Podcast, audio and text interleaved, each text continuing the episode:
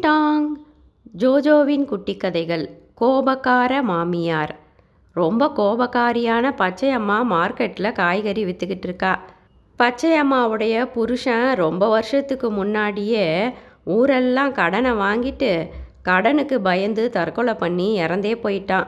புருஷன் இல்லாமல் தனி ஒருத்தியாக ஒரே மகன் ரமேஷை படிக்க வச்சா பச்சையம்மா. ஆனால் அவன் படிக்கலை. இப்போ லாரி ஓட்டிக்கிட்டு இருக்கான் அவன். ரமேஷுக்கு கிரிஜான்னு ஒரு பொண்ணை பார்த்து கல்யாணம் செஞ்சு வச்சா பச்சையம்மா. அவங்களுக்கு இப்போ ரெண்டு பையன்கள் இருக்காங்க. ரெண்டு பேரும் கவர்மெண்ட் ஸ்கூலில் ரெண்டாவது மூணாவது அப்படின்னு படிச்சுக்கிட்டு இருக்காங்க. குடும்பத்தில் ஏகப்பட்ட கடன் இருக்குது சம்பாதிக்கிறது எல்லாம் வட்டிக்கே போகுது. ஏழ்மை ஒரே அறையுடைய சிறிய வீடு அது. ரமேஷுக்கு அம்மானா உயிர். பச்சை அம்மாவுக்கும் மகன் வீட்டுக்கு வந்துட்டா தடபுடலாக அவனுக்கு வாய்க்கு ருசியாக சமைச்சு கொடுக்கறதுனா ரொம்ப பிடிக்கும். மருமகள் கிரிஜா சரியான சோம்பேறி. டிவி பார்க்கறது மட்டும்தான் அவளோட முழு நேர வேலை. பிள்ளைகளை கூட நல்லா கவனிக்க மாட்டா. அதனால் பச்சையம்மா மருமகளை கண்டபடி திட்டிக்கிட்டே இருப்பா. ரமேஷ் லாரி ஓட்ட போயிருக்கான் இப்போ. சில சமயம் நாட்டு பக்கம் போனால் மூணு மாதம் கழித்து கூட வீடு திரும்புவான். அன்னைக்கு ஞாயிற்றுக்கிழமை காலையிலேயே கிரிஜாக்கும் மாமியார் பச்சையம்மாவுக்கும் சண்டை முட்டிக்கிச்சு. பச்சையம்மா மருமகளை திட்ட ஆரம்பிக்கிறா. ஏண்டி கிரிஜா நமக்கு இருக்கிறது இந்த ஒரு ரூமு தான்.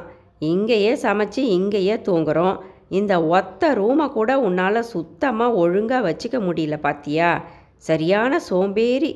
எந்த நேரமும் அந்த டிவி பொட்டி தானா கரண்ட்டு பில்லை யார் கட்டுறது? என் மகன் பாவம்.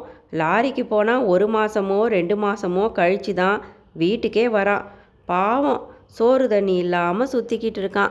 நான் மார்க்கெட்டுக்கு காய் விற்க போயிடுறேன். நீ ஜாலியாக ஃபேனுக்கு அடியில் வீட்டில் இருந்துக்கிட்டு இருக்க. பிள்ளைங்களை பாரு. எப்படி அழுக்காக இருக்குதுங்க.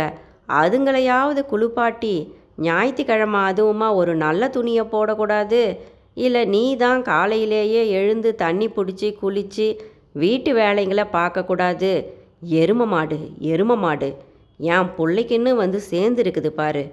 அப்படின்னு தலையில் அடிச்சுக்கிறா பச்சையம்மா. போதும் வாயை மூடுங்கத்த இன்னைக்கு ஞாயிற்றுக்கிழமை பிள்ளைங்க வீட்டில் தான் இருக்குதுங்க.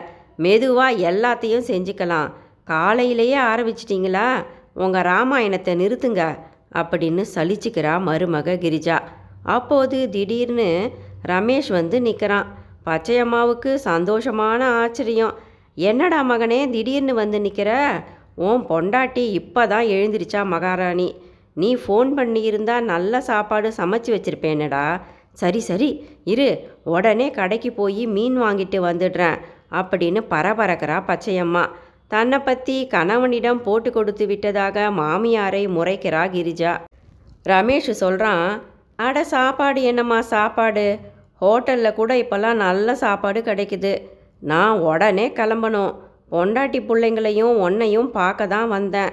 லாரியை தெருமுனையில் நிற்க வச்சுருக்கேன். லோடை இன்னைக்கே எடுத்துக்கிட்டு போய் ஆந்திராவில் இறக்கணுமா போகிற வழி தான் இது.